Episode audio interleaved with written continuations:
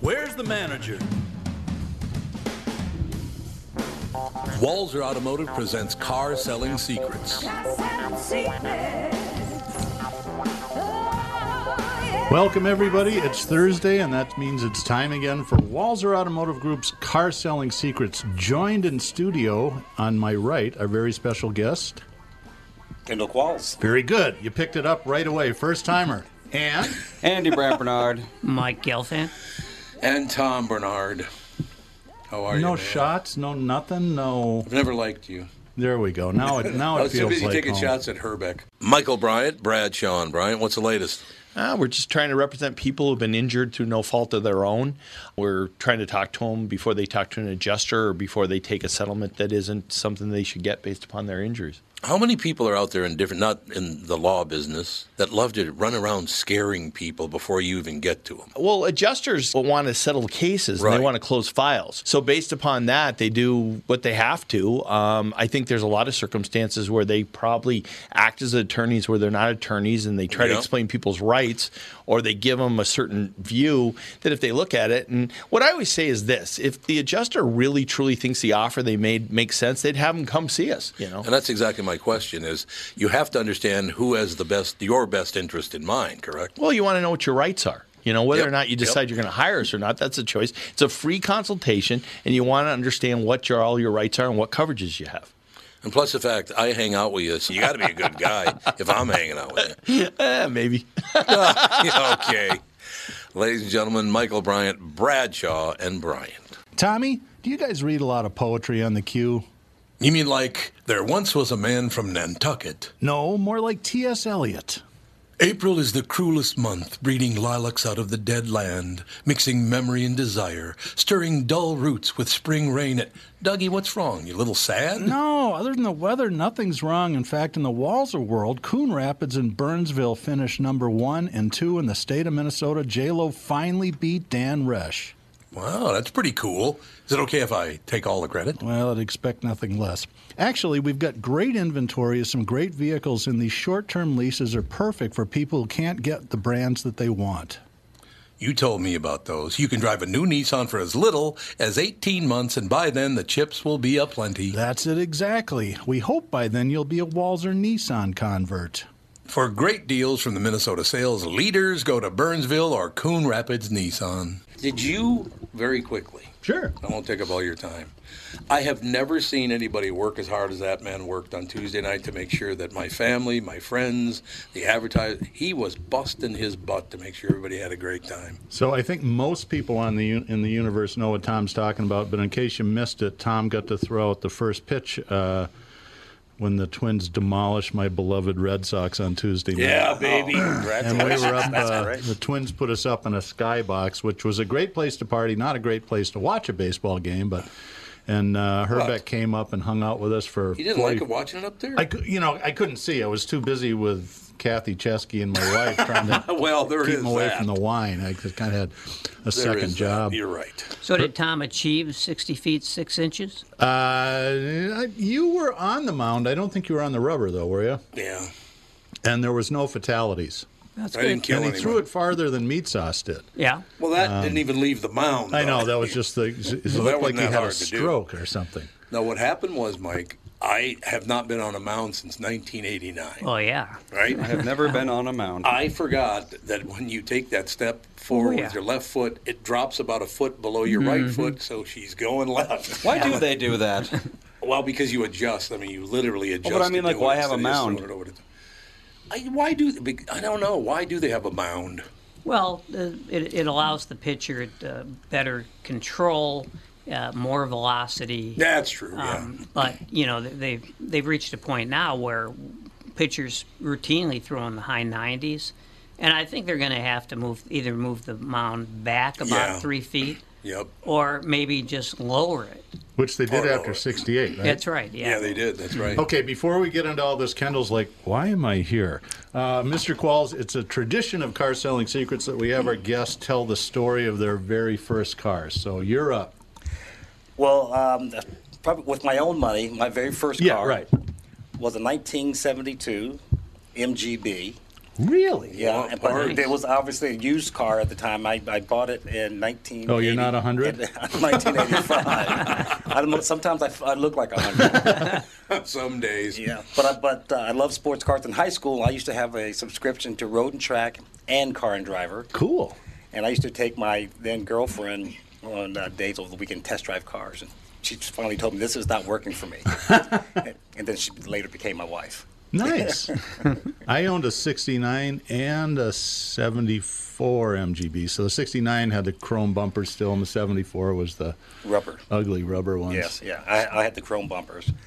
But what I didn't know at the time is that you have to be a part time mechanic if you ever own an Oh, yeah, MGB. that's right. Uh-huh.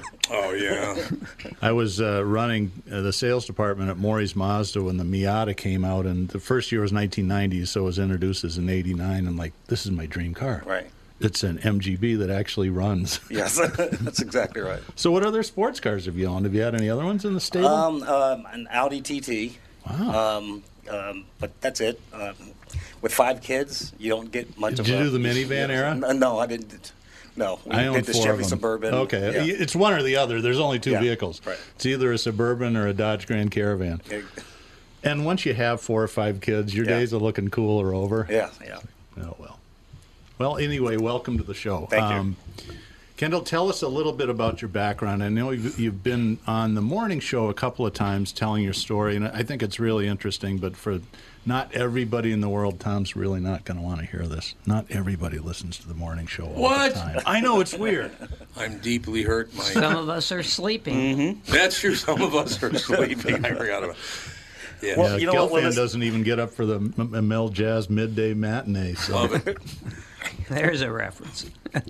well, you know, I think as, as I shared on, on Tom your show before, um, a lot of people know the story, but you know, I, I started my life in, in, in, in really dire poverty. Um, my parents divorced when I was young.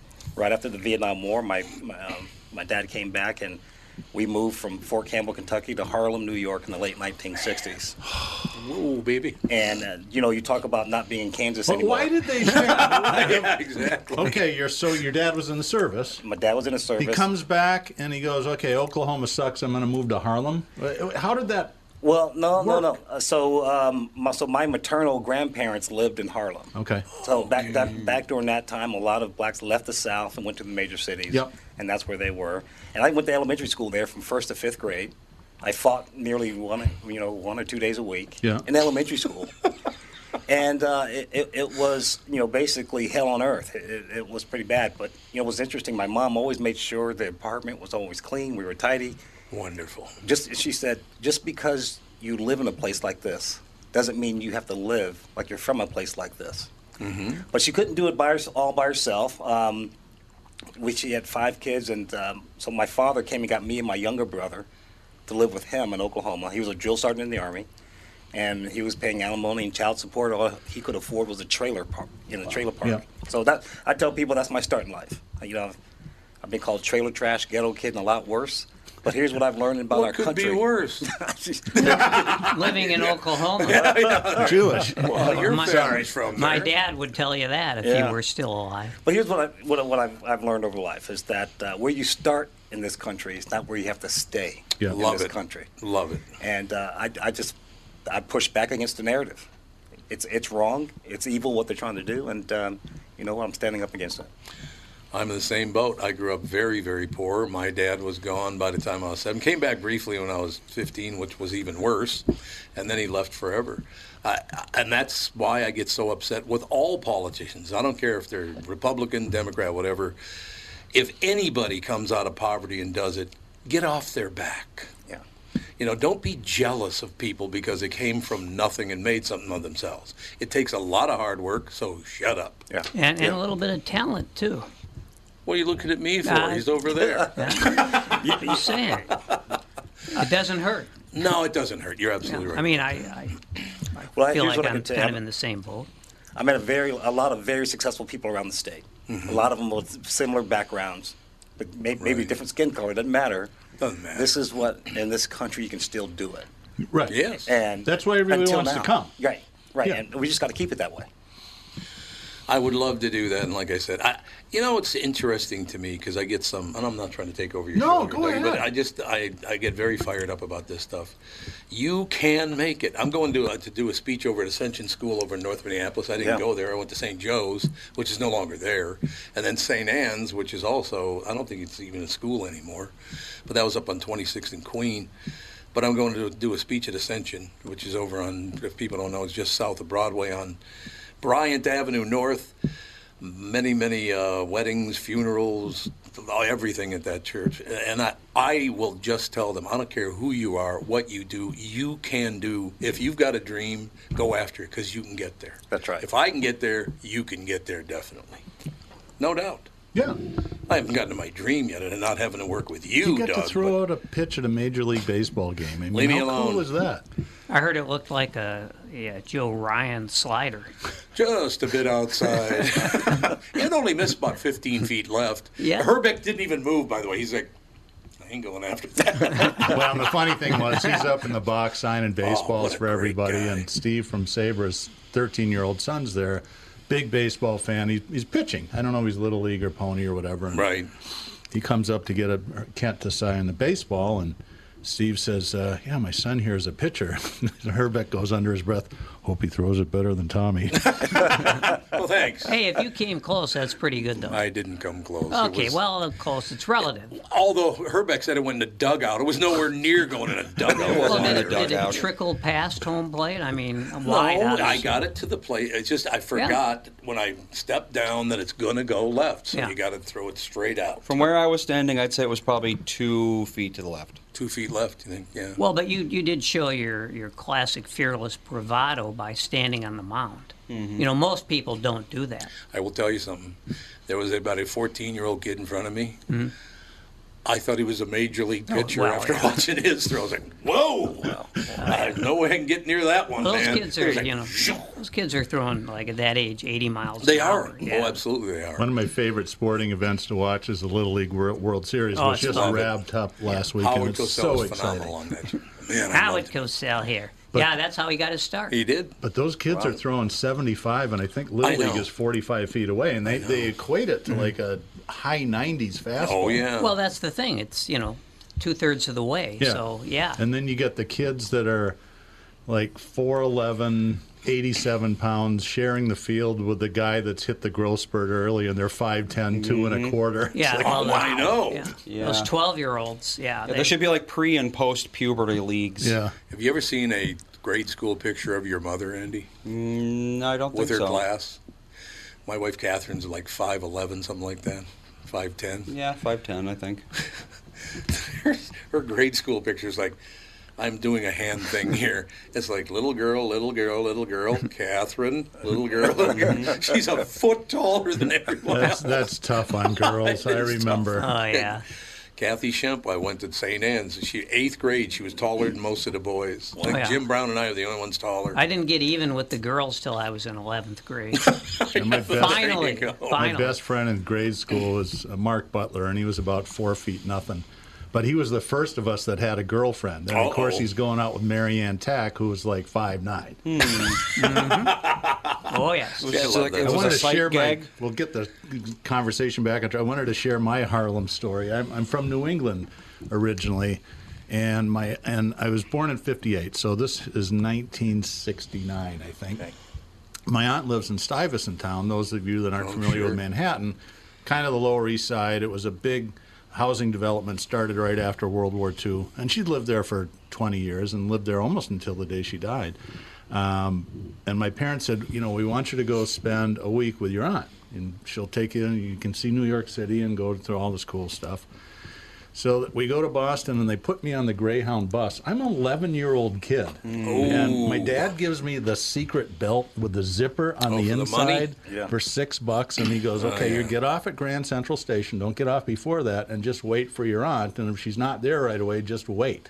Like, okay. What could go And in wrong? retro, Yeah. Well, actually, nothing did. But in retrospect, I'm thinking, I wouldn't stick my 11 year old No kid way. Oh, on a bus to God, New York no. City. So either my parents really were trusting and thought that I could take care of myself, or they were attempting to get rid of me.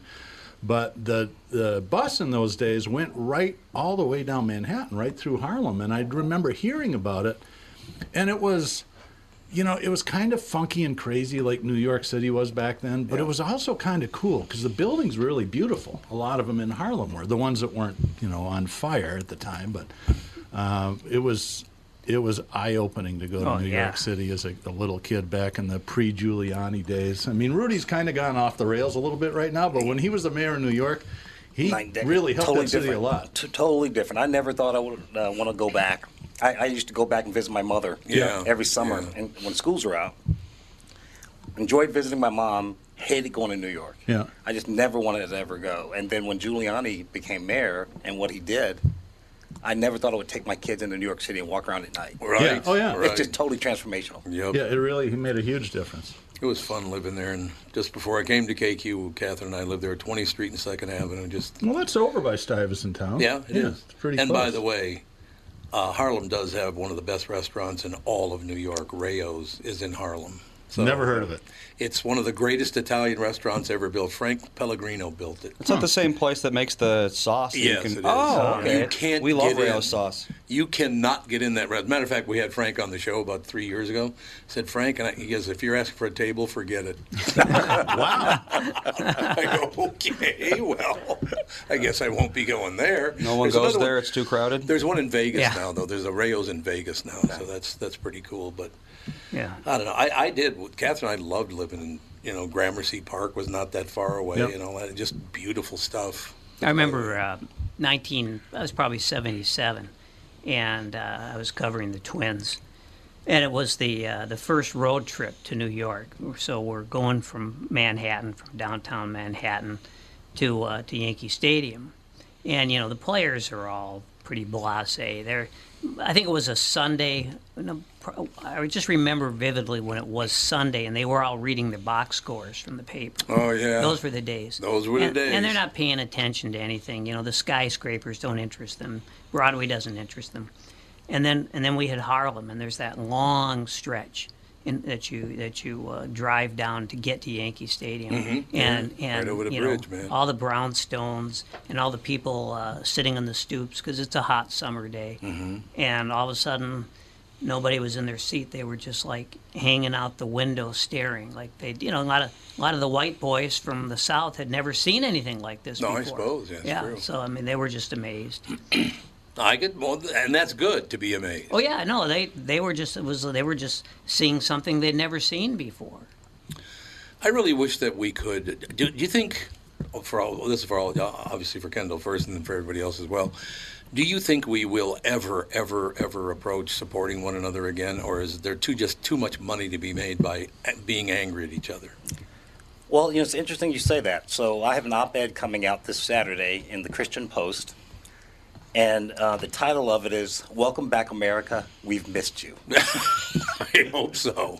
and it talks about getting back to exactly what you're talking about, because uh there's going to be a, uh, I would say, an inflection point, a tipping point where most Americans, regardless of their political back, enough is enough. I agree. And It's, it's going to get to that point. And it's and- uh, um, on both sides. Abso- It's like, absolutely. shut up, both of you. Yep. I uh, I don't know. I just I, like I said, I've had such a wonderful run at the whole thing, and it, it's just so over the top now. I don't. May I ask you a question? I've never asked anybody this question before, and it might be. I don't think it's a tough question for you to answer, but the one thing, uh, growing up where I did in North Minneapolis, the thing that I don't understand is so black people are treated like dirt for hundreds of years in America because they're black. So you're black, so you don't qualify for all the stuff. But now it's you're black, so you qualify for everything. That's still racist. You're still judging me by the color of my skin. That's not good. Well, he- here's here's what I can tell you. The, the biggest transformational issue that we have is that the time period that you guys are talking about, 69 all the way, Yeah. the vast majority of black families were two-parent families. Yes, that's right. And the Mm-hmm. introduction of that social welfare program in the LBJ administration has cascaded to the point where it's gone from 80% two-parent families to 80% fatherless homes know. in every major city. I know. I think that's That- the greatest example of unintended consequences ever. I, mean, Probably I don't true. think The first that was- decade was unintended. Yeah. After the, after that, the it second, becomes third, and systemic. fourth, I, I agree with you. even Mm-hmm. even leaders in those communities, they're not pushing Yeah. to get families back. They're not pushing to get um, you know uh, tu- tuition vouchers for ascension. Uh, the- these Yeah, these yep. schools are actually educating these kids, Yep. and they're doing it for political purposes. It, it's um, it, it's wrong, and it's something I, I'm highlighting in my. In Well, my- everything is done for political purposes. It- It's just that it, things can be done right and things can be done wrong. but we have so much corruption now, and it, Yes. uh, you know, Yeah. and and I mean, I, I I don't completely agree or disagree with you, but I do think January 6th was the inflection point. Uh, For me, that's that's where everything went totally upside down, and I don't see a way back. I don't, you know, and again, I don't agree with what they did, but I don't see how it was so much worse than burning down America. I don't understand that. Yeah, America's been burning itself down for quite a while now. It Actually, really has. Whether and look, I'm not, metaphysically or literally. Mike, I'm not defending what they did. I, you don't march into my capital. I couldn't agree with you more on Hmm. that one.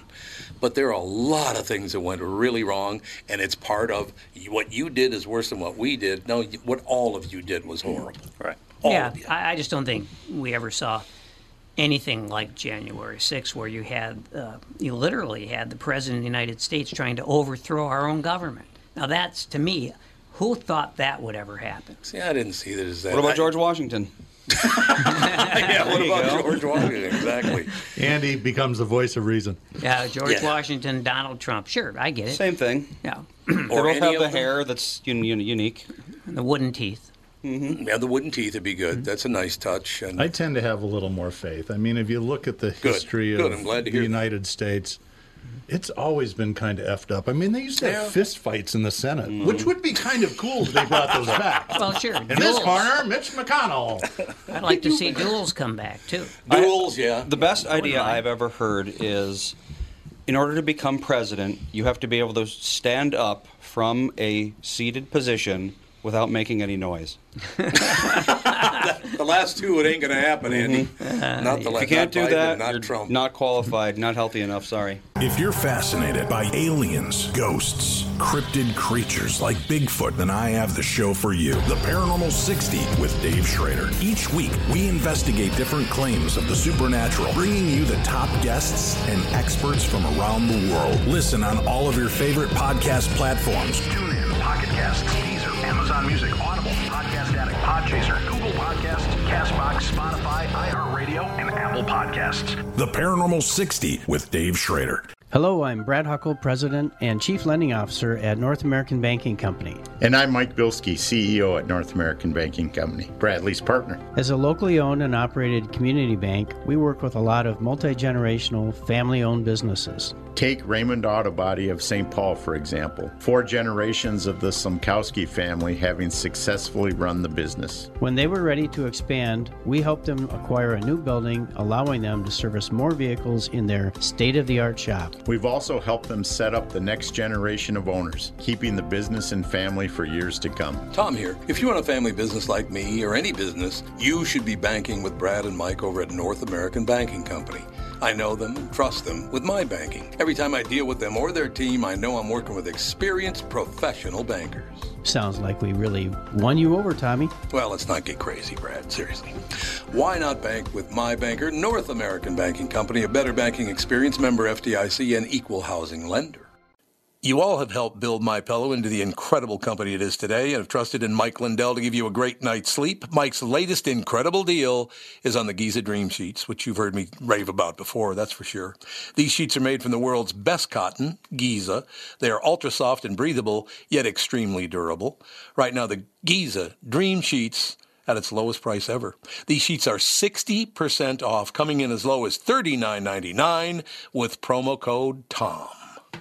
I made a point on the air this morning that some people got very upset by. I and I'm very serious about this. I don't see a huge difference between Biden and Trump. They're the same guy. They're money grubbing, power grabbing pains in the ass, both of them. I, I, and that's how they appear to me. So you you think do you think Joe Biden is a career criminal? Oh boy, here we go. No, I'm just asking the question. Kendall, let's go have a beer. We'll be back. in Is he a about drinker? minutes. Who knows? I'm serious. I, I just wondered. Yes, I think that he's been stealing money just like Trump, right along s- shoulder to shoulder. All right. I just yeah. I just no, asked that's the question. true. No, no, I, but see, I'm answering your question very honestly. Right. Mm-hmm. I think that if you if you reach that point and you're not all about the people, then I want nothing to do with you. Mhm. That's just how see, I what- feel see, about it. What I see is that a lot of people are really longing for some kind of equilibrium, and I think that's a natural Mm-hmm. human instinct. Yes. And and when you do that, you know, you want to believe that, for example, for every you know, for every Koch brother, there's a George Soros, right? Oh, I don't want any more George Soroses. I think Oh, I'd rather believe have me. people in the more of Yeah, the for center of the real. Yeah. teeter-totter Yeah, than oh, at the- yeah, but, but this absolutely. is but this is Yes. the this is what the what the discourse is that you know and and I I I just question the fact that you know I, I realize it'd be great if for every this there's a that for every left there's a Right, right right, right. and and I'm not I mean from my perspective I'm just not seeing it that way but I, I I understand that people want to see it that way I understand that people do see it that way but I think it's legitimate to to wonder if that's true Is it okay for me to be disappointed? And and when I was nine years old and our president was elected, the first Roman Catholic president, Mm-hmm. and then I found out he was in the mafia. That kind of bothered me. That, well there is that that kind of bothered me a lot, Why Mike. do you so, think he won? yeah, well, that is exactly how he won because he was in, his family was in the mafia. I mean, it, Mike, it's been my whole life. Mm-hmm. Actually, it's been long before our lives. hey I mean I- you These know, I- people are filthy, I have close, all of them. I have close relatives who were mobbed up, so I understand that. Get I- out. That's how you got your position on uh, KQ. That's right. exactly. So I Forced his got my way Do in. some leverage, you know. All right, let's shift gears a little bit. Kendall, back to you. Yeah, So, exactly. Well, it's all part of the same discourse, though. Is It what is. I'm saying. right, but I'm I'm I'm interested in hearing about the rest of your life story. One thing So before you you're move in- on. Go ahead. You did notice Mike and I didn't punch one another. No, it's it's so good. something can be gained by having No, a conversation. Blood pressure still, you know, like a, a decent 170 over 130. Lower than 200. You guys are doing really well. Anyway, go ahead. sir. comparatively. Sorry. So, drill sergeant dad, you're in Oklahoma. What's next? Worked my way through college um, Where'd you go to school? in a small state school in Oklahoma. You know, at, at that at that at that time, you could still afford to work, take out a few loans, Yeah. pay it back in five years, and you know, and you're not in debt for the rest of your life. Yeah. Yeah. But I uh, went on active duty, served for five years, uh, stateside as well in South Korea, right on, on, on the DMZ. And then I, after after five years, I leave. My, my both my father and my father-in-law, career army people, said, "Don't do it, Kendall.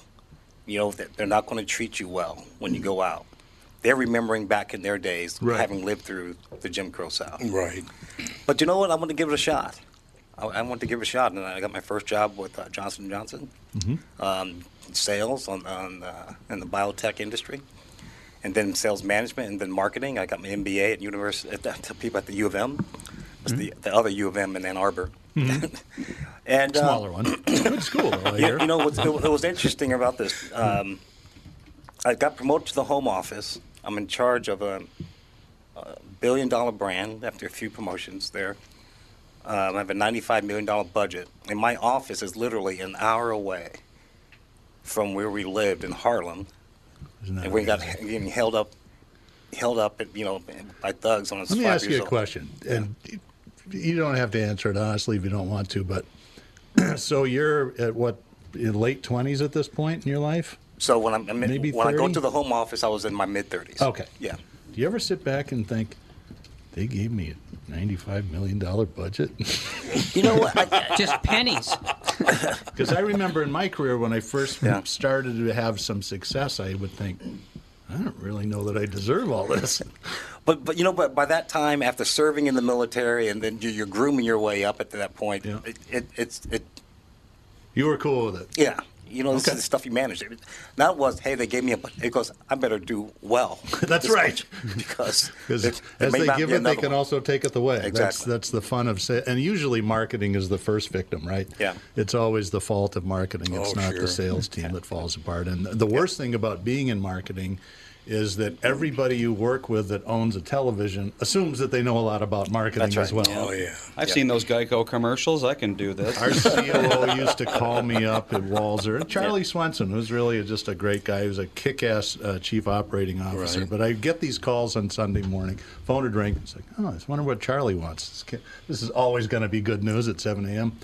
The conversation would start out with, you know, I'm not a marketing genius, but it's like, Whoops, this is not going to be good.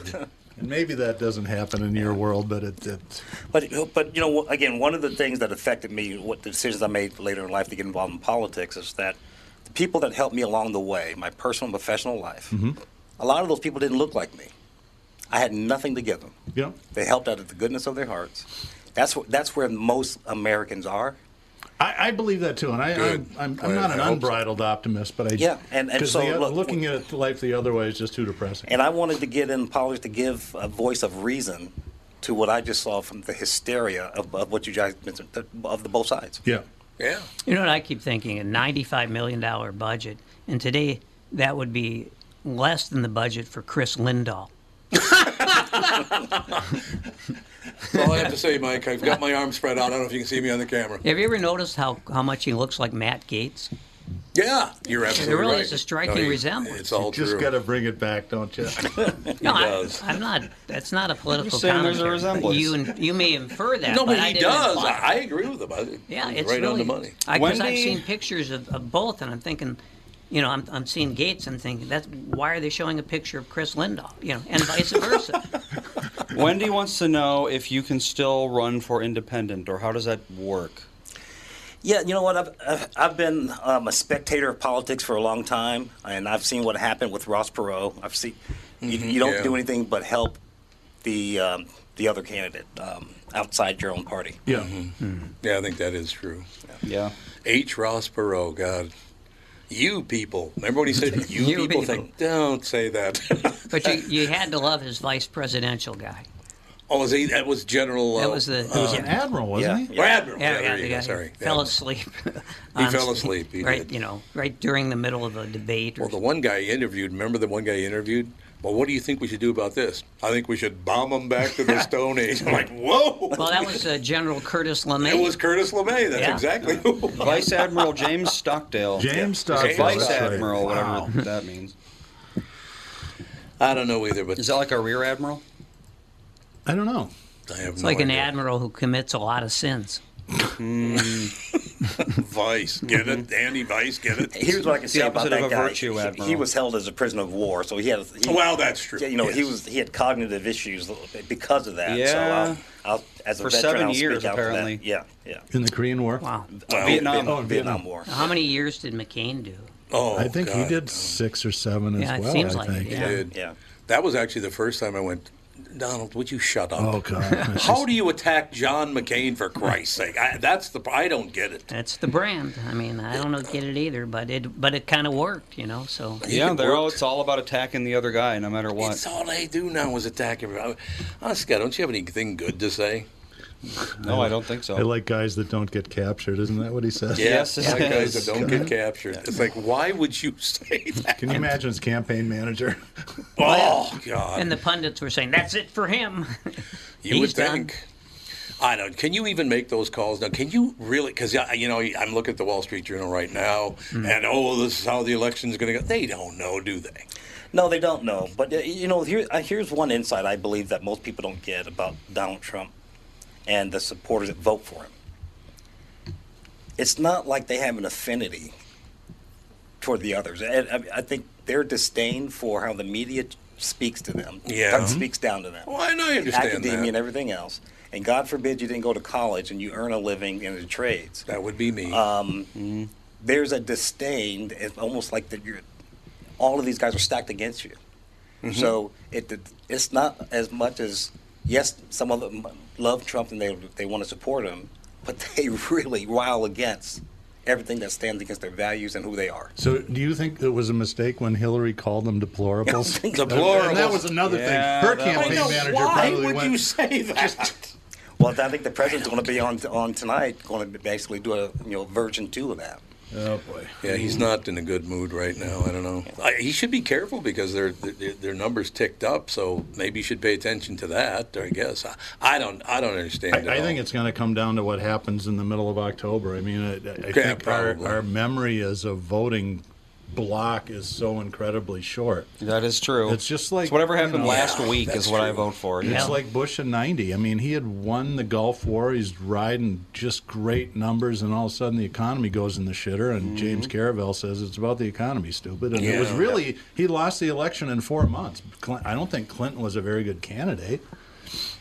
Well, everybody's, I think, a little a little perplexed by some of the recent things happening at the polls, and of course, yesterday we found out that Sarah Palin lost. And if Sarah Palin can lose in Alaska, In Alaska, yeah. how do you call anything? How do you? I don't predict see anything? uh, that you can, Mike. That I was agree not a with surprise though, because I mean she was trailing. I was surprised she was trailing by a lot, but she was down 15 points, and Oh, their- was she? their margin of error is pretty wide in those polls. Well, but- especially there, yeah. be- When you know, But- the but didn't they fewer have work- voters you have, the harder it is to gauge. Yeah, that's right. Didn't they have ranked choice voting in that Mhm. election? Yep. When you look at the, all the numbers there, I, Sarah Palin didn't lose. The Republican Party lost it. you. No, I think They- that's true. you Yeah, know, they had they had multiple candidates Yeah. on that ballot. Well, and Sarah Palin, I think that she carried quite a quite a burden, a self-imposed burden, because she's still the woman who didn't get to be vice president, and so she said, "Oh, then I'm not going to be governor anymore." And the, lot- I mean, that's that's a lot of people. That's what they know about Sarah Palin, and, and they do hold a grudge. Well, I would tell you, everybody I think knows this, that I tend to lean left, but in 08, I always liked John McCain. I thought he was able to work both sides of the aisle. I liked the fact that he served, you know, Mm-hmm. Yeah. bravely and all this sort of stuff. He just seemed to be a voice that didn't always agree with him.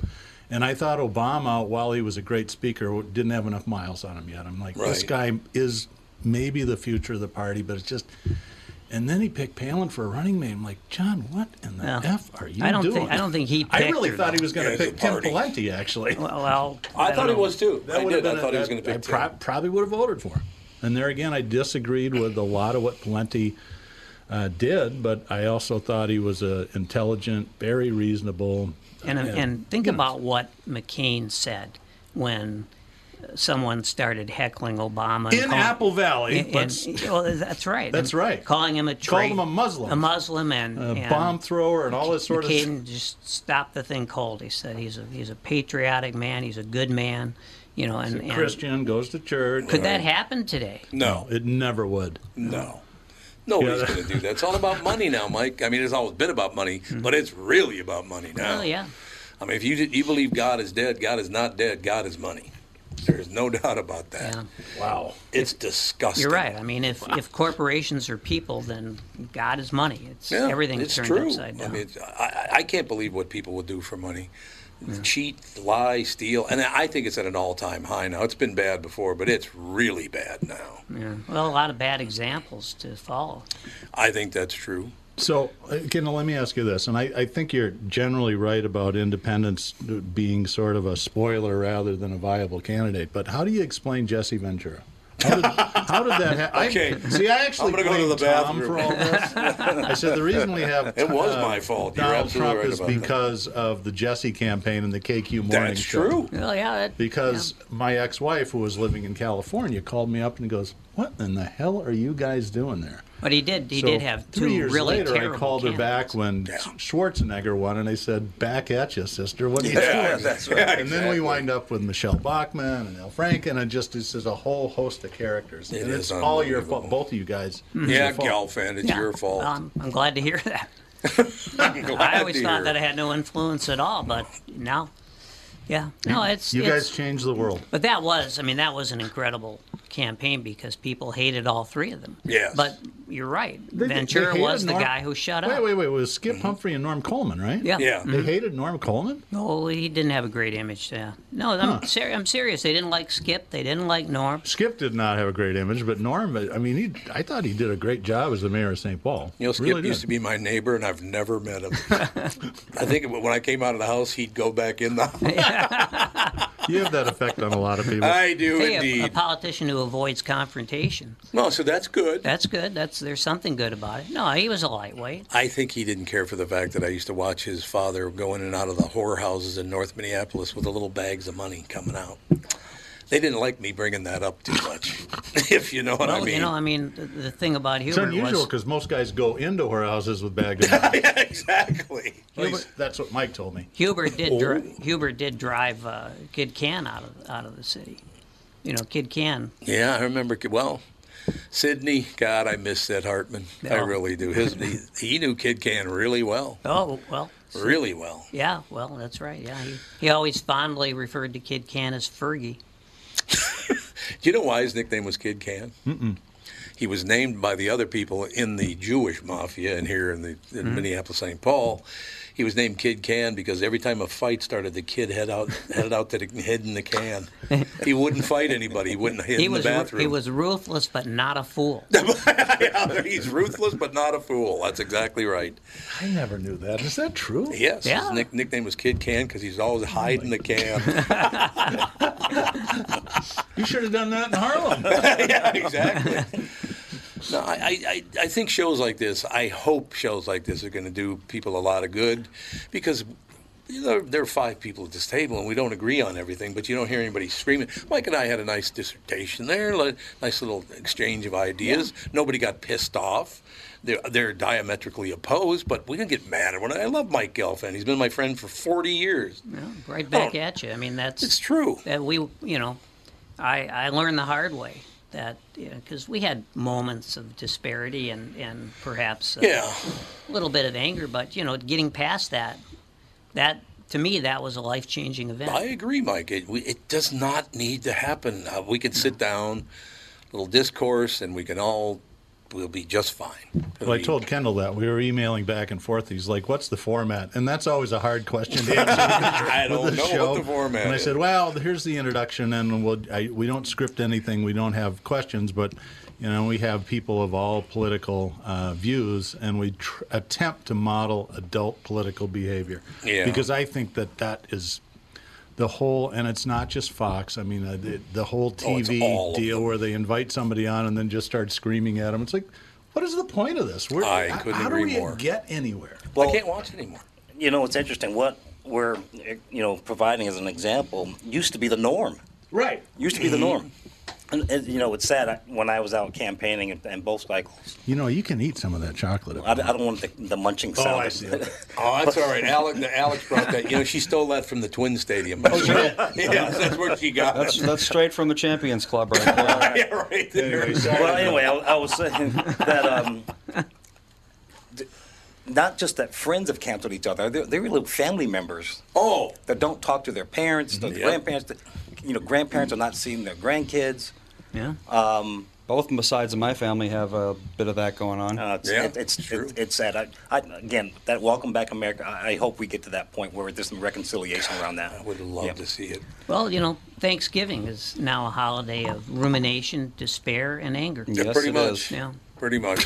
Who's going to throw the first punch? That's what all. happened it to is. the good old days when my uncle would get drunk and like spew vomit all over the buffet table? Exactly. I mean, come Those are on. the good old days when your uncle would fondle the. You know, well, never mind. With that. Never mind that argument, Tom. I never What kind of actually show saw did you anything put me on? yeah, what kind of show are you on here, Kendall? let's not invite Mike to Thanksgiving. No, but it's look. I, I have a brother and a sister who haven't talked to me in years, Mm-hmm. and one of them it's because of politics. Yeah. I. I- It's just why is it so important to you? See, and I come from a culture where Thanksgiving or any other day, we start out arguing, right? Yeah, yeah. But but it's a game. It's it's not life and death. People don't go Exa- away well, with a I- I grudge. agree. Yeah. Well, that's how it has to be. There's nothing wrong with getting a little, even little arguments. It's but it's the the hatred Socratic part. method. You know, that's how Yeah. we educate. That's how we learn. But now, of course, people can't do it anymore because someone's going to pull out the shiv. Do you think that? And and this maybe is a question I'd like to ask you. Do you think that digital did this to us? Because everybody can say whatever they want using a fake name, and now they carry it over into real life. It, it, did digital do this to us? Yeah, the, the anonymous post that has done that. Yep. That definitely has. Um, and and then this this that it's okay to cancel. I mean, on college I know. campuses that you can't have this discord and we don't want them here, we don't want them here. Or when they do show up, they get shouted down by the crowd. Mm-hmm. Um, you don't grow that way. No. You don't learn. No. And uh, again, it's one of the reasons I'm getting involved. I, I, if if normal everyday Americans don't say this is not acceptable, Mm-hmm. it will become acceptable norm. God, I hope not. I And I really think- hope it doesn't happen. Uh, we, we get a lot more people involved. Not to be all distracted, but I really love your cufflinks. First of all, I think cufflinks are cool. They're- they're- You don't see them very often, eh, but for Lime those love of us cufflinks. listening, not watching, he's got American flag cufflinks on. I think those are good. There's nothing wrong. Well, see, we need more of that too, being loyal to the country. Now, that everybody, oh, America sucks. Really? Why does everybody want to come here then? Everybody wants to come here, so it doesn't suck too badly. Right. I don't know. Maybe I'll move to Portugal. It might be better. What do you think? I hear Portugal's actually pretty I'd nice. have, I've heard the same thing. Portugal's great, but do you know for the first three years you live there, you don't have to pay any taxes? I'm liking Portugal. I'm liking Portugal a lot right You know, they've done some interesting things there for uh, drug addicts, which seems counterintuitive, but actually, if you look at the data, it works really well. They Yes. just legalized everything. Yeah. Yeah. And drug usage went way, way down, not just by a small amount, but dramatically. It's Yeah. it was a bold move. Well, as Um, you know, as as the uh, sibling of a former heroin addict, uh, I think that's a great idea. I, I think that might have saved my brother's life. Yeah, well, there you go. I mean, he didn't die of an overdose, but I, I still think, you know, I, I just think that that's that's the way to go.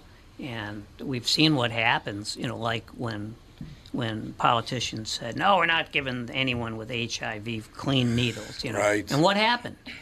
It just it just the damn thing just just spiraled. It did. It absolutely did. If you're fascinated by aliens, ghosts, cryptid creatures like Bigfoot, then I have the show for you The Paranormal 60 with Dave Schrader. Each week, we investigate different claims of the supernatural, bringing you the top guests and experts from around the world. Listen on all of your favorite podcast platforms. TuneIn, Pocket Casts, Deezer, Amazon Music, Audible, Podcast Addict, Podchaser, Google Podcasts, Castbox, Spotify, iHeartRadio, and Apple Podcasts. The Paranormal 60 with Dave Schrader. Tommy, do you guys read a lot of poetry on the queue? You mean like there once was a man from Nantucket? No, more like T.S. Eliot. April is the cruelest month, breeding lilacs out of the dead land, mixing memory and desire, stirring dull roots with spring rain. At Dougie, what's wrong? You a little sad? No, other than the weather, nothing's wrong. In fact, in the Walzer world, Coon Rapids and Burnsville finished number one and two in the state of Minnesota. J-Lo finally beat Dan Resch. Wow, that's pretty cool. Is it okay if I take all the credit? Well, I'd expect nothing less. Actually, we've got great inventory of some great vehicles, and these short-term leases are perfect for people who can't get the brands that they want. You told me about those. You can drive a new Nissan for as little as 18 months, and by then the chips will be aplenty. That's it exactly. We hope by then you'll be a Walzer Nissan convert. For great deals from the Minnesota sales leaders, go to Burnsville or Coon Rapids Nissan. Michael Bryant, Brad Sean Bryant, what's the latest? Uh, we're just trying to represent people who've been injured through no fault of their own. We're trying to talk to them before they talk to an adjuster or before they take a settlement that isn't something they should get based upon their injuries. How many people are out there in different, not in the law business, that love to run around scaring people before you even get to them? Well, adjusters will want to settle cases and Right. they want to close files. So, based upon that, they do what they have to. Um, I think there's a lot of circumstances where they probably act as attorneys where they're not attorneys and they try to Yeah. explain people's rights or they give them a certain view that if they look at it, and what I always say is this if the adjuster really truly thinks the offer they made makes sense, they'd have them come see us, you know? And that's exactly my question is you have to understand who has the best, your best interest in mind, correct? Well, you want to know what your rights are. You know, whether Yep, or not you decide yep. you're going to hire us or not, that's a choice. It's a free consultation, and you want to understand what your, all your rights are and what coverages you have. And plus the fact I hang out with you, so you got to be a good guy if I'm hanging out with you. Eh, maybe. okay. Ladies and gentlemen, Michael Bryant, Bradshaw, and Bryant. Did you see the announcement the state of Minnesota made on the uh, $10,000 payback of the uh, tuition? Mm. Did you see this yet? No, not yet. One of, I believe, three states in the union, they're going to tax that money at a state level. Are they really? Yes, you can look it up. They're going to tax it at the full rate of 9.8%. I just can't believe I don't, I it. don't understand. When you get the 10 Gs from the federal government, But you don't, you don't get ten thousand. I know you don't, but you still have to pay It's just- taxes on It's just it. forgiving. So how Andy, do would you look it up? Oh, so it's kind of like capital gain almost? I guess. but they got it some at the states, full they rate. do tax uh, um, or loan forgiveness. Yeah, I'm wondering. Well, what about what about uh, all the politicians, and I assume on both sides? Don't we have ten billion in the bank already? Yes, we Well, Some what of it was about all the federal money. It's politi- kind of a one-time politicians deal, but that they've got all that money, you know, with, with loan for uh, you know for forgiving forgiving the loans they got, you know, from the recession. There are 13 states that could, if they so chose, tax the loan forgiveness. But four of them, and of course, have Minnesota's said one they of them. will. So they treat that as like a capital gain. I think so. Mm-hmm. Yeah. Wow. I'm, Minnesota I'm has announced they personally are kind of going on both. Uh, I have two opinions about this. I, I don't think debt student loans is a big problem, and you touched on it earlier. And I've got four kids in college, so I've got a front row seat to this train wreck. Yep. And I Whoa. believe in higher education, and my wife and I's goal is to get all four of them through school. One's done already, is going to be a teacher, um, without any undergraduate debt. If they want to go to graduate school, then they can, s- but it, it's hard. And the way it's set up, I, I don't know that the $10,000 does much to Right. address That's the what I was real root wondering, of the problem. Yeah. I mean, you know, reworking loans, and if you look at, you know, what the good thing about this is, is that it started a conversation. So you got some people that are going, "This sucks. I'm an auto mechanic. I didn't, I had to pay for everything. I Right. didn't get shit. This is terrible." And then you get other people that goes, "Look, I had $150,000 worth of debt to get through medical school." And because it gets readjusted, and I've paid 120, and I still owe another 150. It's like none, neither of these are good. No.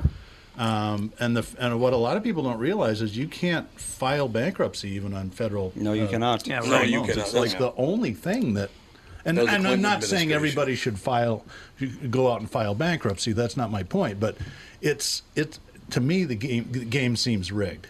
Is Yeah. the ten grand help? I don't know that it really does. It probably helps a few people, and maybe that's good.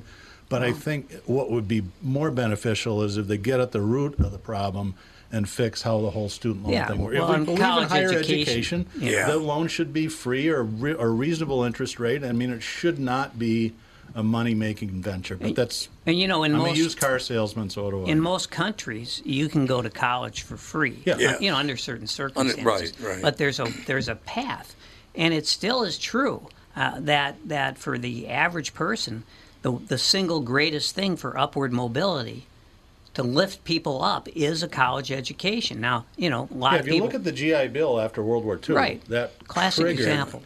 Yeah, Right. one day that I went Great really helped. economic growth. It did. Look Yeah. what got you. After That's one right. day, he's a multimillionaire. That's all it took. If he'd gone for four years, And- and you'd the- be with hanging out with George Soros. By the way, the Zuckerberg, Minnesota yes. tax on the ten thousand is about thousand dollars. Yeah, so so yeah. 10%. So That's if you, if you 10%. get the ten thousand in debt relief, Mm-hmm. Minnesota could tax you thousand dollars on that. You so want uh, my prediction? What's going to happen? sure hope you got thousand dollars laying around. Here's my prediction. You get ten thousand dollars. Did I tell you tuition just went up ten grand? That's exactly, Exactly right. what's going to happen. Isn't it? Well, yeah, of course. Well, I think I think though that this has got to be a boost to the economy, right? I mean, all these people who Um, Not are if in the college debt. gets all of it. well, Yeah, that's the well, thing. well, the college already got the money. Yeah, Yeah, they- they got there the money is from gonna the go government. up. This is the federal loan forgiveness. I have a friend, a very good friend, who went to a state school, not in the Twin Cities, he went to a state school. Uh, when he graduated, uh, I would guess probably about 35 years ago, uh, it was $4,200 a year. That school is now 100 grand a year. To Hmm. well, yeah. attend. I mean, it's, That's insane. I mean, ultimately, the issue is that people are still going. Yeah. You know, Yeah, I college mean, is yeah, that's saying true. you have to pay us hundred thousand dollars a year, and people are saying, "Okay, I will." You know, I- that's the issue. Because we, we, Yeah. we, we've been promoting one, one route. Yep, exactly. right. And, and right. Uh, so one of the things I, I- we're- we're doing, we're promoting uh, the second round of the trades, and, and it's not a plan B. It should never be Right. considered plan B. You can make a lot of money in a trade. Well, a c- lot of money. Let me just share what one one state's doing in, one, this one area. The- They brought vocational education back, and it's a private school dedicated to voc. So you get the general eds of high school, but it's focused on uh, vocational education. They spend time with contractors, builders, uh, renovating dilapidated homes, and once they graduate in three years, they're purchasing the homes they've been working on Ooh, with I low like interest that. loans. So these 19 year old kids three birds with one stone. They're, they're graduating. They're going from pro- uh, basically poverty to prosperity. We're renovating and turning around neighborhoods and make them middle class neighborhoods again. Wonderful. And uh, it's all public private. And now these, these guys are uh, earning middle class wages, populating the trades, what we desperately need. And it is f- uh, probably one of the quickest ways to become an independent business owner Mhm. and, and wealth and not just the, the college path. Where, where is this, Kendall? Where is this? happening? Birmingham, Alabama. They fo- Really? they finished. Oh, good. They finished one neighborhood because they've been doing it for five years, and they're moving on to the second neighborhood now and, and, and turning that one around with these kids. I would not have picked Birmingham. I, I've, I've been there Mm, no. once. I remember Yeah. driving down there in the very sad. '90s, and right when you go into town, there's a big sign that said it was the home of the uh, uh, Confederate government in Yeah, the Civil yeah, War, wasn't it? yeah. Mm-hmm. And they're, they're just Well, here's what I can tell you about the South. It's not it's not the South of the '60s. I just got back from Nashville. You, geez, well, that's I- because everybody in Nashville's from up here now. Well, and California, That's and right. New York, and New Jersey, Yeah, and Chicago. yeah, it's true. That's happening all throughout the South. And Oh, is it? Oh gosh, I, I'm going to write another op-ed on, on, on this one. It's about uh, the Underground Railroad in reverse. Yeah. Oh, if, if you want freedom, if You you, know- if you want freedom, you know th- this is where Americans are going. If you don't want an electric car because California tells you not, they're not going to Yeah. sell anymore after third, or Right. if you don't want to be told how to live and what mask or whatever, they're going they're going to the South for freedom. You know, there was a band. uh, They they became famous because they were in Eddie Murphy's 48 Hours called the Bus Boys, and it was an all black rock and roll band. But one of their songs was called "There Goes the Neighborhood." It was about white people moving into the inner city. Oh, hey, I've been hearing that since I was about three years old. you, you know, you know, one thing about loan forgiveness is that it's got to help us battle the housing crisis. You know, because people Yeah. that is one big part of it. The, how much money you owe is a big factor in how much you can borrow. That's This is correct. true. And we have a terrible housing crisis in this country. And I'll tell you something else. There's a lot of people with a lot of money who don't want that housing crisis to abate. Oh, you're right about that. You're 100% right about that. They're going through some some major major problems all all across America Yep. now.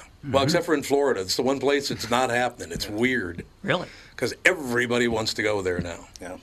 Yeah, they, they don't have a problem there. Yeah. We have Wendy on the phone. Wendy, Wendy, Wendy.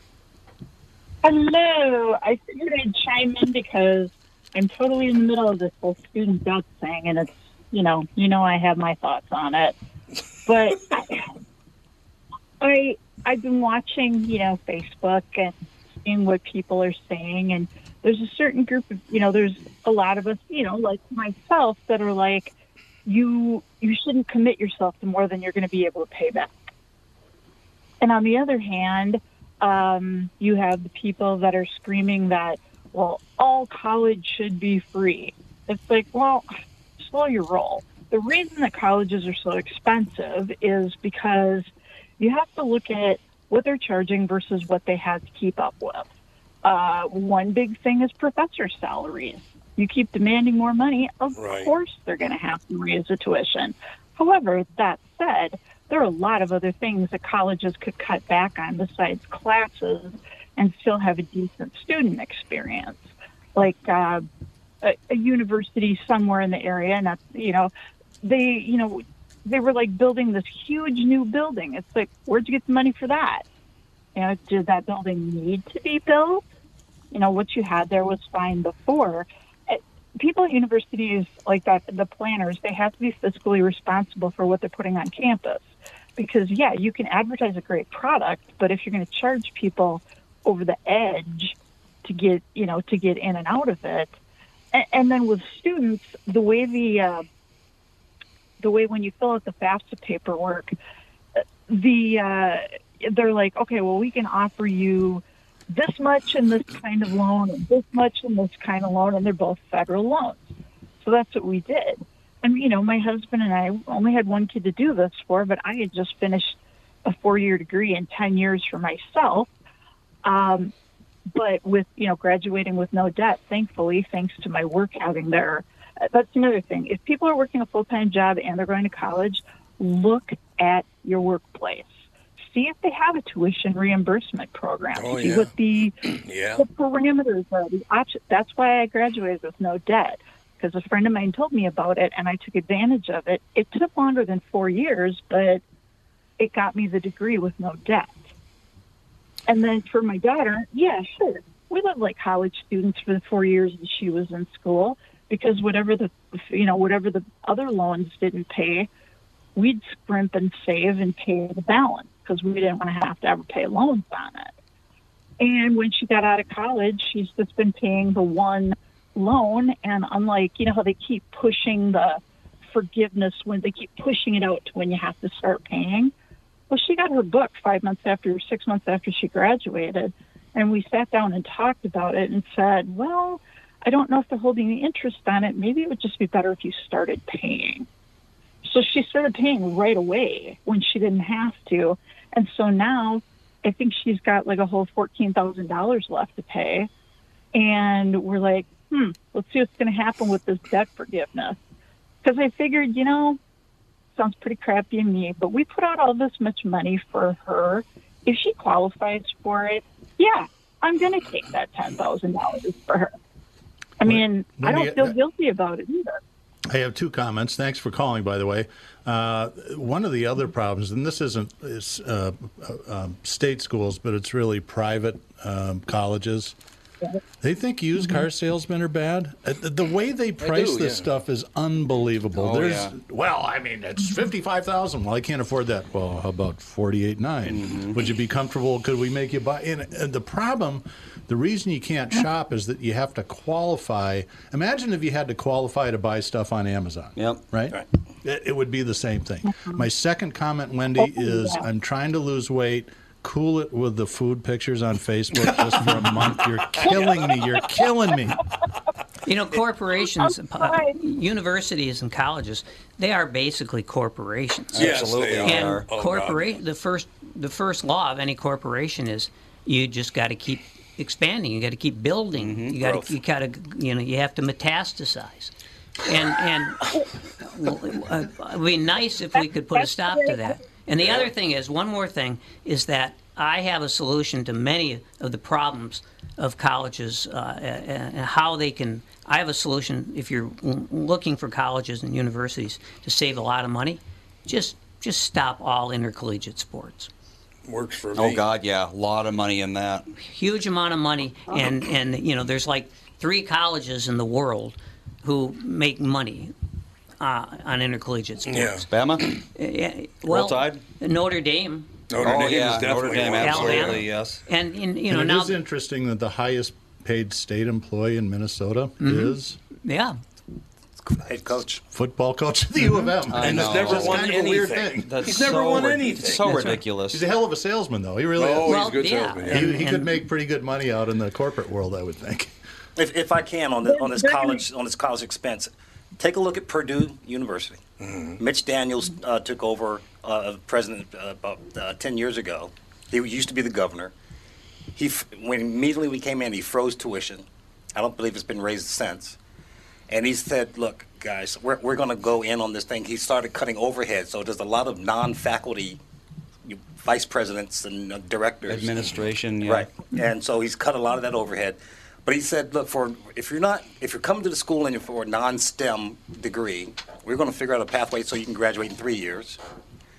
And for those of you graduating in engineering and, and other other type of degree, we, your your loan won't kick in until your salary becomes fifty thousand dollars, and you won't be charged any interest and all of that.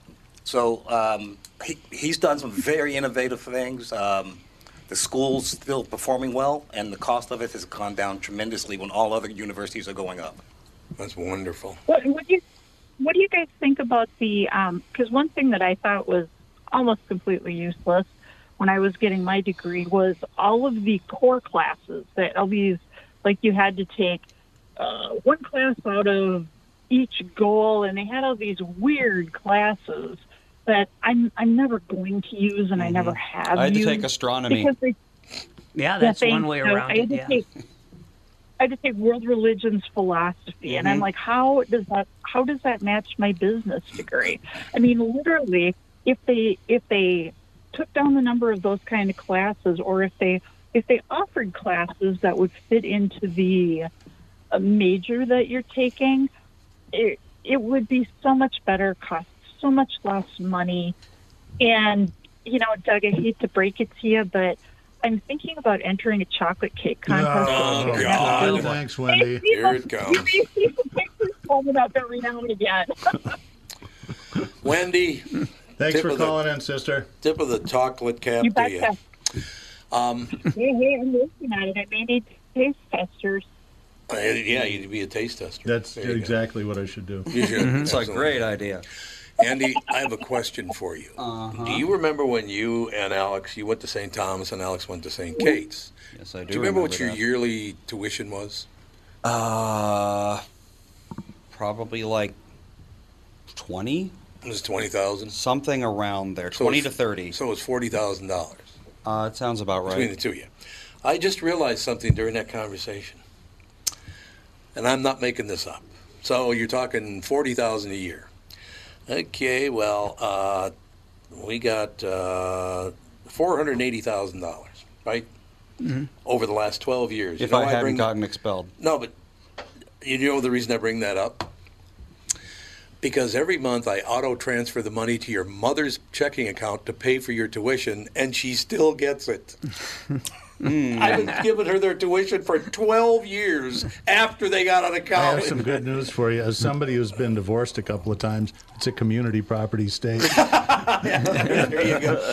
I just, I never even thought of that. I literally been auto transferring money to, for 12 years. Hasn't said a word to me.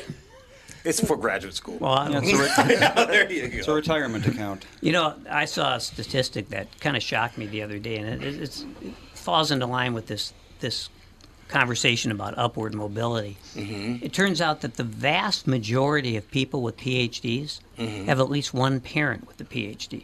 Oh, yeah, didn't I don't know doubt that. it. That's right. I did not know. Yeah. Where's your PhD? I, I'm the only, I'm the black sheep of my family. No, it's true. Yeah.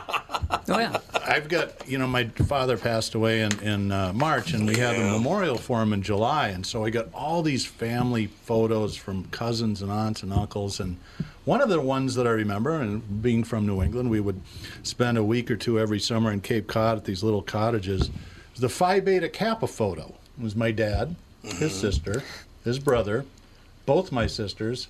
Three of my cousins. Like, you guys are just the most You look annoying, terrible. pompous sons of bitches I've ever met. I, you know, I, I'm the only Gelfand who didn't graduate from college. Oh, is that right? It's The quite a only one? distinction. I'm very proud of that. Yeah, but look how far you've come as a writer.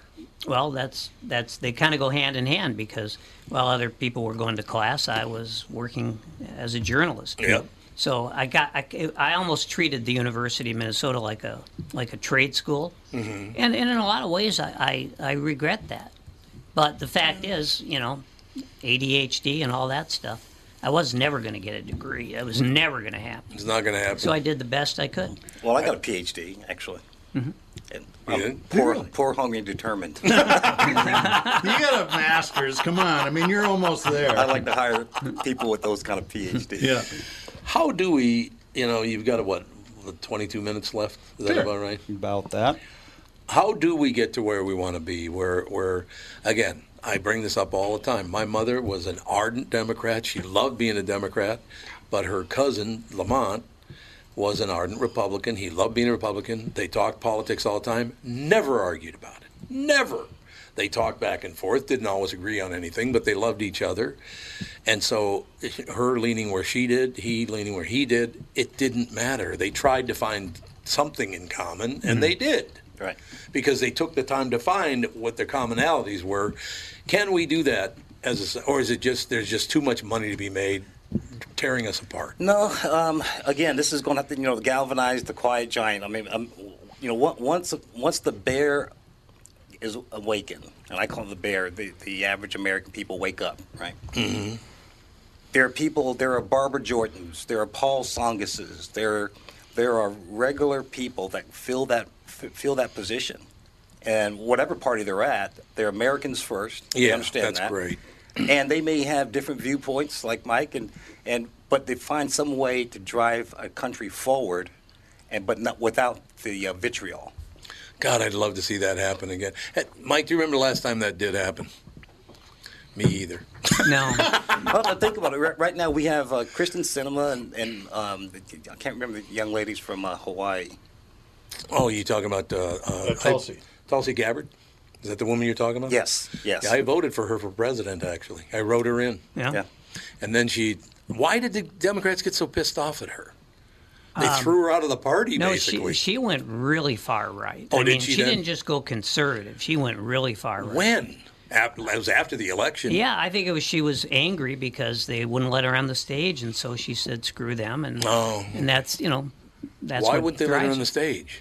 Well, remember there was a limit, and you had to pay, pull a certain amount to be. I It's- mean, it's that's just like American Idol. It's basically Yeah, it is American It's Idol. turned- That's Well, true. it- It's a it good turned point. into You've kind been of that- voted off the island. and the yeah. woman who wrote the books, I'm like, interesting person, but Well, this is remember- a possible presidential. Remember, we did candidate? elect a reality star, so they. Well, that's- Yeah, so the that's metaphor is right. a, a, a fairly apt one. Very true. But Yeah. I, I voted for her because she was very she was an, a centrist Mm-hmm. Mhm. until the election. I know that. If you're fascinated by aliens, ghosts, cryptid creatures like Bigfoot, then I have the show for you The Paranormal 60 with Dave Schrader. Each week, we investigate different claims of the supernatural, bringing you the top guests and experts from around the world. Listen on all of your favorite podcast platforms. Tune in, Pocket Casts, Deezer, Amazon Music, Audible, Podcast Addict, Podchaser, Google Podcasts, Castbox, Spotify, iHeartRadio, and Apple Podcasts. The Paranormal 60 with Dave Schrader.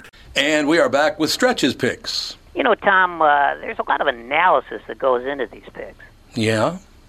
And uh, I highly recommend betting, of course. I always recommend betting. Yeah, absolutely. So who's winning this thing? The kitties, the pack, the bears, or the purple? None of the above. Those are all the teams in the division.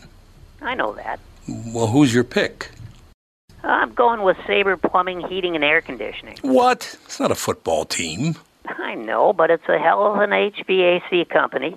They do the most thorough system tune up in the industry.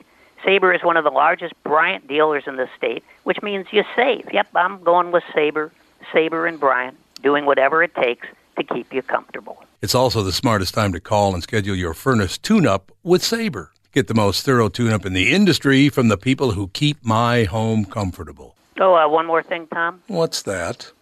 Visit saberheating.com. Tom here for Shift Real Estate. Last year, about this time when we were making plans for Key West, I met the folks from Shift Real Estate. And when I heard the Shift story, it made sense to me. It made sense to my kids and it makes sense to pretty much everybody that's heard about them. Shift Real Estate saves home sellers thousands of dollars on real estate fees. How do they do it? Shift lists for a flat fee of $5,000. You work with a full-time salaried agent. They take professional photos and videos of your home listed on the MLS and market your home online, all for a $5,000 flat fee. Call Shift Real Estate and tell them about your home. Tell them that you heard me talking about it, and they will tell you how you can save $10,000 or more when you list with Shift. It's the common sense way to sell your home. Visit shift2sell.com. That's shift, the number two, sell.com. Because life is expensive enough. Well, I mean, the first president that I'm a- that I was aware of was Eisenhower, yeah, right. and he could have just as easily run as a Democrat. Yeah. Yeah, no, you're right. So that's how different things were when I popped out of Mm-hmm. Yep. the womb. You know, Did you pop out? I Well, kind of not- slid out. No, not really. I, I, I grudgingly came out, and I and I I'll, I'll tell you just just you know how bright I was at an early age. I I opened my eyes, looked up, saw my mother, and I said, "Not you again." Not you again. Yeah. Inside out, sister. so, Tom, if I may, you, there's a great book. It's called All About Me. It, it's um, Mel. uh, Jeez, what's he wrote? Um, Blazing Saddles. And, Oh, uh, Mel Brooks. Mel Brooks. You remind me so much of Mel Brooks. Oh, It's- it's don't a give gr- him that big a compliment. now I got to put up with him for the rest of my life. It's a great book, Oh, and, and his start in life is, sounds very much like yours. So I love Mel Brooks. Yeah, he's great. Genius. You're not a genius. Shut up. No, I'm not. Well, No, and you're the a very fact that a smart man. guy that looks like that could wind up marrying Anne Bancroft. And bad yes. I salute That's you, sir. America again, baby. right there. hey, look where you and I ended up. Wow. Not too Close bad. second, Yep. Well, you know, I've I've heard it said many times. You know that there's nothing women find more alluring than uh, than a very intelligent guy and a sense of humor. and Yeah, I that say, is true. and I say that's true if you add a couple million to it. Right, a couple million bucks doesn't hurt. That's And, very, uh, very but true. I, so I lack a couple of those things. there are two things to swing and a miss. Uh, th- can we ever get our politicians to talk the way we're talking here? Not everybody at this table agrees on politics. I mean, we're kind of all over the board, but we're having a nice conversation, and everybody in the world can hear it if they want to. I mean, can we do this? Can we can we develop more groups like the five of us where we can have, like I said, nice discourse, have a conversation. We differ in opinion, but we leave here today. I'm still going to be Mike Gelfand's. Well, I don't know if I'll be your great, but you'll be my friend. So you know that's the difference. I, I, I, agree. I think the worst thing that we can do is stop talking to each other. And I if we couldn't do that, agree more. We're totally Agree. screwed. I, as you know, and you don't know this about me, but my wife and I have a boat that we keep in a marina in Hastings, and we've got uh, quite a community on our dock. It sounds goofy, but They it's are really great. They're very nice. We're closer to those people than our neighbors. And we've got some hardcore right wingers and some far lefties. And in 2020, it was rough. And so we Yeah. finally said, okay, here's the deal we're going to kill each other if we do this. So no more politics. Right. If you want to hang out in the club, and have Right. cocktails, talk whatever. And and at first it was hard, and now somebody will wander over from another. do- This just happened two weeks ago. Oh, and God. Started picking on, uh, you know, let's go Brandon and all this sort of stuff. And one of the ardent Trump supporters went, "Did it? We don't talk about that here. Get out." I'm like, okay, good. That's better. I mean, I think we should be able to talk about stuff, but if not, it, when we stop talking to each other, it's Well, yeah, and It's and, terrible. And, one thing I think we can agree on is we are not trending in the right direction. No, we are not. No way. But you know, to follow your lead, as you know, uh, you haven't been there yet, but Mike Michael Bryant has shown up uh, for them. Uh, we moved to a new neighborhood two years ago, and all of our neighbors. We get together. We began getting together. They brought there was a lawn chair in somebody's driveway, and somebody went and sent another one. This is two years ago, and now last week, uh, there were 20 people sitting around in a circle from our neighborhood. We do not argue about anything. We don't talk politics. We just talk about the happiness that we have, Yeah. kind of what you're talking about. But 20 people sitting there, and nobody got angry. We're all just want to live together. There were the same people that showed up in, in the uh, suite on, on Tuesday night. They, Though none of them, they all, they all laughed when I booed you, but none of them had joined. you know, if we got, could have got 30 people up there booing, you would have started laughing. I would have laughed hard. That's very you, true. you know, and you see that kind of comedy in in my neighborhood, Mm-hmm. and one of the reasons it stays that way is they won't let me near them.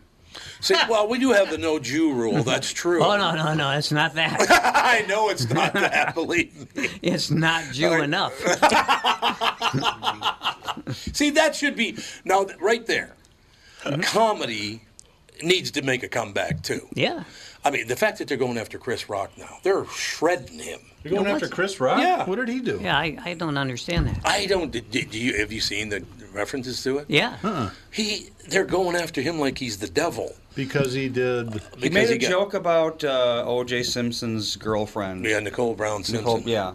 And something about well, he got hit by Will Smith, and they asked Right. him about it. So he said, "Yeah, it hurt. It hurt a lot. The guy actually did hit me, and all the rest of it." Mm-hmm. And then what did he say? It's like no, Nicole Brown. He said me Simpson. going back to the Oscars would be like Nicole going back to the house where O.J. killed her or something like that. It's maybe not his best joke. Well, but you know, you it don't. doesn't even shred really them make for it. sense because it's like, what are you talking about? A ghost? I don't get it. My favorite Chris Rock routine. This was Yeah, yeah, they really 15 years ago when, when I, I mean, actually 20 years ago when my daughter was born. Chris Rock did a routine about fathering uh, daughters. Yes, he goes, "Your yep. number one job is to keep her off the pole." Yeah, yes, I remember. It's Keep pretty her off funny. the pole, man. We got to let our comedians tell jokes, don't we? I, I agree. They can't tell jokes anymore. Nothing's funny A anymore. lot of them won't go to co- where colleges. Oh, anymore. not And that anymore. used to be a No, no, pretty never. big- No, no, that no, used no. to be a pretty big circuit for them.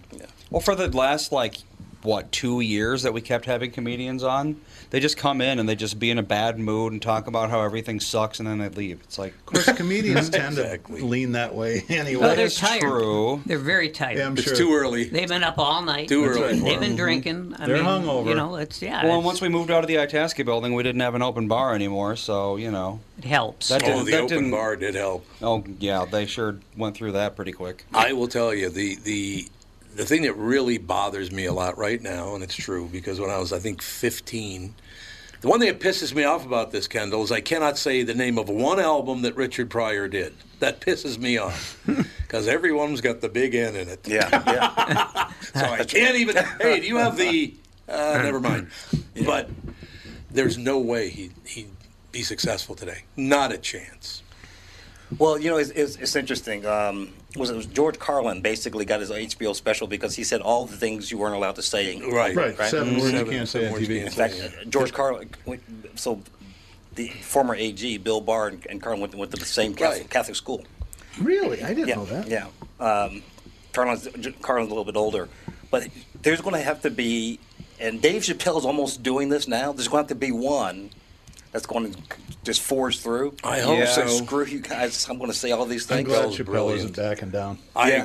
And there's and there's there's going to be more. I'll tell you, America's going to be coming back because e- everyday hope people so. are sick of w- what's going on here today. I thought of one of my favorite Richard Pryor lines ever. That if uh, if the family in The Exorcist had been black, it would have been a whole different story. If the dad walks in the room, she's flopping around, and go, "Bitch, what's wrong with you?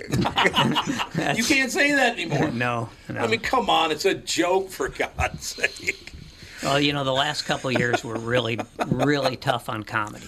Oh, They God, sure really for, were. bad, a lot Mike. of reasons, but Really obviously hard. one was, you know, most of the clubs were not not open, so Well, that not- really hurt. Not only that, I mean, you don't even see good comedy films anymore. they, they don't know how to write. No, God, I don't You're know right. the last really good comedy I saw. We got one. Anybody got an idea? What was the last really? I think it might have Well, it been wasn't- Blazing Saddles. It wasn't. It wasn't really that kind of comedy, but uh, yeah, a great movie that's very recent is Licorice Pizza. Is it really good? It's terrific. Uh, maybe I got to give that a whirl because I got nothing to do for the Oh, next you nine will days. enjoy it. I be, it's not political in any way. Oh, good, because I Um, can't use it. and it's not it's not ha ha funny, but it's warm. I like warm. Warm's so not what's bad. the what's the story? Well, it's it's a story about a about a like a 15 year old kid who is enamored of this 25 year old woman, and they have this long journey. And he's a, he's like a hustler. He's a he's a small time actor, but of course he he portrays himself as a, as a major star, and he's always like one step ahead. He's, he's trying to get aboard all the trends. So like you know he, he opens up a pinball arcade when pinball really? when pinball is legalized in L.A. because this goes back to the 1970s. I was going to say, when does this take place? It, it takes place in like 1970, and uh, so he's always he's always trying to get ahead of the, ahead of the curve economically. But it's really about it's really about the the weird relationship between the two, and they're obviously they're incredibly different. And by the way, she happens to be a very attractive Jewish No, woman. really? Yeah, and uh, hard to believe. And uh, but you know, you, you, it's just it's just really it's just. I mean, I I laughed a lot, and but more. I guess probably I've smiled more than I laughed, and for me, that's something. That is a huge thing for you to be smiling, Yeah, Mike. and no, you you will enjoy it. I mean, it's I think, I'm pretty sure it got rave reviews. I haven't read the reviews. I just saw the movie, and but it, it really came out of nowhere for me. Well, I got to. I, I, hey, look, I got like ten days in a row off. I need some movies to watch, baby. And you like it because it's long. Oh, God, I hate long movies. so much. You know, I just realized It's something. not for three the hours. First time. Well, thank God. First time in my life, I just realized something. Talking about comedy, there are prejudices in comedy, and I have Mm-hmm. them. Because I only laugh at Jews, black people, Irish, and Italian comics. Other than that, you can have. Well, what else is there? That's how I grew up, though. Absolutely. You know, people do not understand. I You like Bob Newhart though. I did like He's Bob about Newhart as a lot. waspy Yeah, as he's they about get. as waspy as they He's get. more You're of a wasp than I am. But he is such a nice. He wasn't. He's still around, isn't he? Boy, if he is, he's Is he- got I to think be in he his still 90s. is. I think he Yeah. is, but he's got to be in his deep 90s, I would think. But these they days, gave him uh, in the, the co- world. they gave him the award at the uh, Love Kennedy him. Oh, yeah. Center, and Stephen Wright cited him as a huge influence. Oh, God, I love Stephen Wright. The only difference today with Newhart is the stammering is not a bit. No, no, you're abs- I, I, I, I, yeah, you're right. I can't believe you went after Bob Newhart, Mike. That's low. E Ah, even I love for it. you. No, I- hey, but I- it was good. I always enjoyed him. Yeah, A very funny guy. But you know, we went we went from Lenny Bruce, where- Jackie Mason. where everything started. Yeah, that's where everything started in comedy in America. You're right. You know, and then and then we got to Chris Rock and Chappelle, and so there's it's You're been an right. interesting uh, timeline there. Mm-hmm. I think it's fantastic, but it kind of shows you where comedy comes from. In general, comedy comes from outsiders And it also comes from pain. and from pain and, and a lot of poverty. Mhm. I mean, there's no question about that. You got to Chris be. Rock grew up on Long Island. He's not poor. I'm not saying that they all were poor. I'm just saying a lot of comedy. yeah, there's comes- still that legacy of anger. And Eddie did too. I thought he said he Just- grew up in he grew up in Bed Stuy. No. It's what he's always claimed. Well, let's see He's here. gonna look her up. Now for our uh, Here we go. exciting episode of Andy looks up shit on the internet Well, he was for old born in people. Andrews, South Carolina, whatever that is. That's different. hmm Uh, Georgetown and Williamsburg counties. I don't know anything about South, South Carolina, so I can't really speak to that. He went to James Madison High School in Brooklyn. Uh, I think he grew up in Bed Stuy, Pally. Okay, think he I could did. be wrong.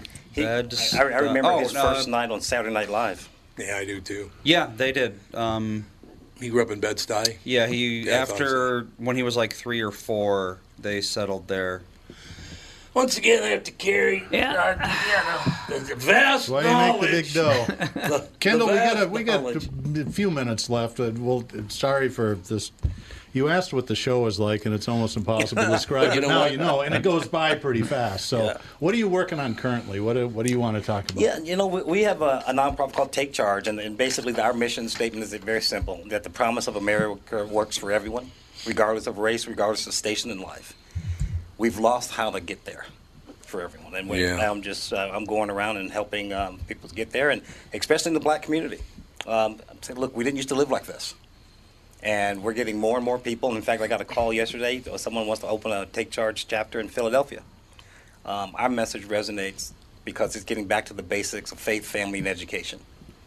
Uh, regardless of what your faith is and regardless of uh, your station in life, getting a, a solid education is that pathway uh, out. And so that's what we're working on.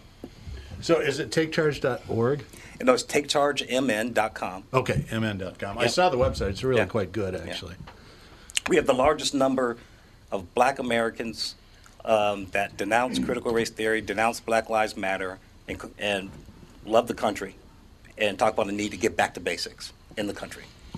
I- That's wonderful to hear. I like that. Should I tell them my Ralph story?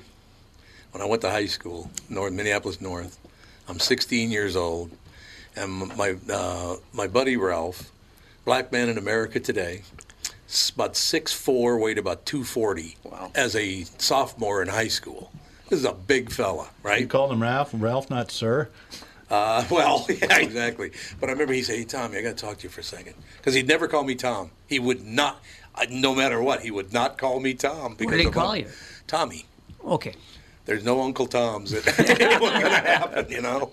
But he takes me aside one time. We're walking down the hall. He goes, "Tommy, I got to tell you. something." I mean, his voice is like this, and he's 16 years old, right? He goes, "Tommy, I got to tell you something, man.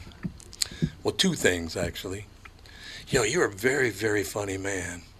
Well, don't ever make fun of me. Rookie, you got it. pal. he liked to laugh, but not about himself. Uh, it was a great experience. One thing I will tell everybody, you know, you can think about the North Side and North uh, High School and all the rest of it. I loved it because I maybe it's because I didn't know any better or whatever, maybe, but I loved it. I loved growing up around, like I said, Irish, Italians, Jews, black people. I just loved it. Well, I don't think schools were as violent and chaotic back then as they are They now. were not. They're though. not. Well, my mother loved North High. Oh yeah, yeah. She graduated from North. See, there you go, man. And I, I had guys tell me that they used to go into black neighborhoods, and they, these guys were white, and they were delivering uh, either you know newspapers or, or other type of stuff, and they would go around with like the little money changer belt. You know, Yeah, little oh, thing. yeah. Mhm. I haven't And seen they- one of those in a while. And and he's they would go and just you know collect collect the bills and make the change, and he said they they felt safe. They felt safe because there there were families Yeah. in these neighborhoods that we have to restore. You made a great point. That is the whole thing, and I've been watching it since what? What has it been now? The mid, early? No, God, it's the late '60s, right? I, the same situation. We had family after family after family, and then all of a sudden it just changed, and everything was completely different. Right. Which was sad to see. Yeah. Because I do, man. My memories of that neighborhood. Matter of fact, it's kind of funny because I drove through there today. I drive through my old neighborhood about once a week, just kind of check it out and make sure that everything's still cool and all the rest of it. Now, the 43 houses I lived in in my youth, because we moved 'cause whenever the rent came due, we had to move. But there's only, I think, three of them left. All the rest have been torn down.